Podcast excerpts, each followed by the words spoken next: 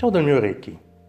Giovedì 7 maggio 2020 ci sarà il Wesak, il momento spirituale, diciamo, forse più forte dell'anno, o comunque tra i più forti dell'anno. Ma che cosa è? Che cosa succede? Beh, te lo voglio dire tramite le, le parole di Charlotte Anderson. Sta scritto che la prima luna piena del toro la gerarchia spirituale crea un evento annuale, durante il quale la grazia e la misericordia divina vengono emesse con un'intensità incredibile e in quantità vastamente maggiori del solito.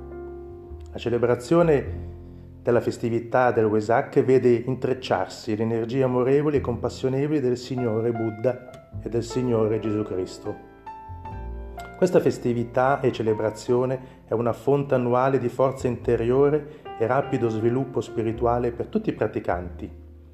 Il fenomeno delle energie divine inviate in questo periodo penetra le menti, i cuori e le anime di tutte le persone che partecipano all'evento. Questa grazia si manifesta con un aumento di luce divina che irradia su e in ogni persona e ogni cosa per un'ampiezza enorme grazie alle varie celebrazioni che si tengono globalmente fino a impregnare la terra stessa. Ricercatori sul sentiero spirituale, tra cui yogi, terapeuti energetici, operatori di medicina naturale e altri, sanno che il Vesak porta nelle loro vite una speciale qualità e un incredibile afflusso di energia spirituale. Ciò aumenta la nostra energia dell'anima, dando ai partecipanti un profondo senso di rivitalizzazione, trasformazione e rigenerazione.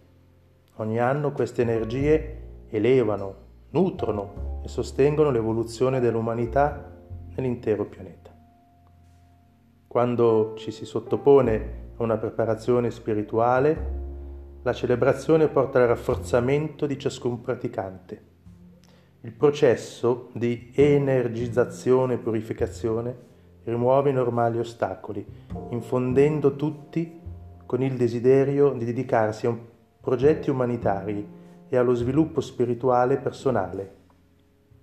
Ciascuno diventa un canale divino per il servizio, poiché innalza la propria frequenza e accende la propria anima con forza spirituale e ispirazione. I partecipanti dovrebbero focalizzarsi su preparare le proprie vite fisicamente, emotivamente, mentalmente e spiritualmente, in modo da ricevere, contenere e condividere l'abbondanza di questa grazia divina. Aumentare la propria devozione a Dio e al Maestro spirituale, colmandosi di maggiore luce.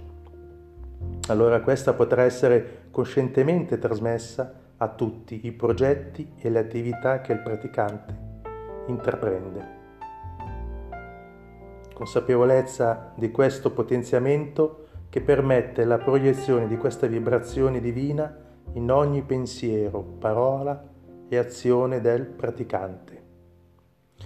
Non trattenere per sé il dono di questa preziosa energia divina come nuova accumulazione nella propria vita. L'obiettivo è di ricevere dirigere e rilasciare l'energia diffondendo luce, amore e benedizioni ovunque si vada.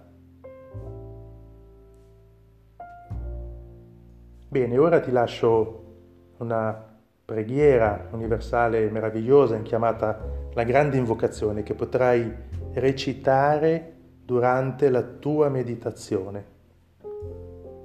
E fa così dal punto di luce entro la mente di Dio. Affluisca luce nelle menti degli uomini, scenda luce sulla terra, dal punto di amore entro il cuore di Dio, affluisca amore nei cuori degli uomini, possa il Cristo tornare sulla terra. Dal centro, ove il volere di Dio è conosciuto, il proposito guidi i piccoli voleri degli uomini il proposito che i maestri conoscono e servono. Dal centro che vien detto il genere umano si svolga il piano di amore e di luce e possa sbarrare la porta dietro cui il male risiede. Che luce, amore e potere ristabiliscono il piano della terra.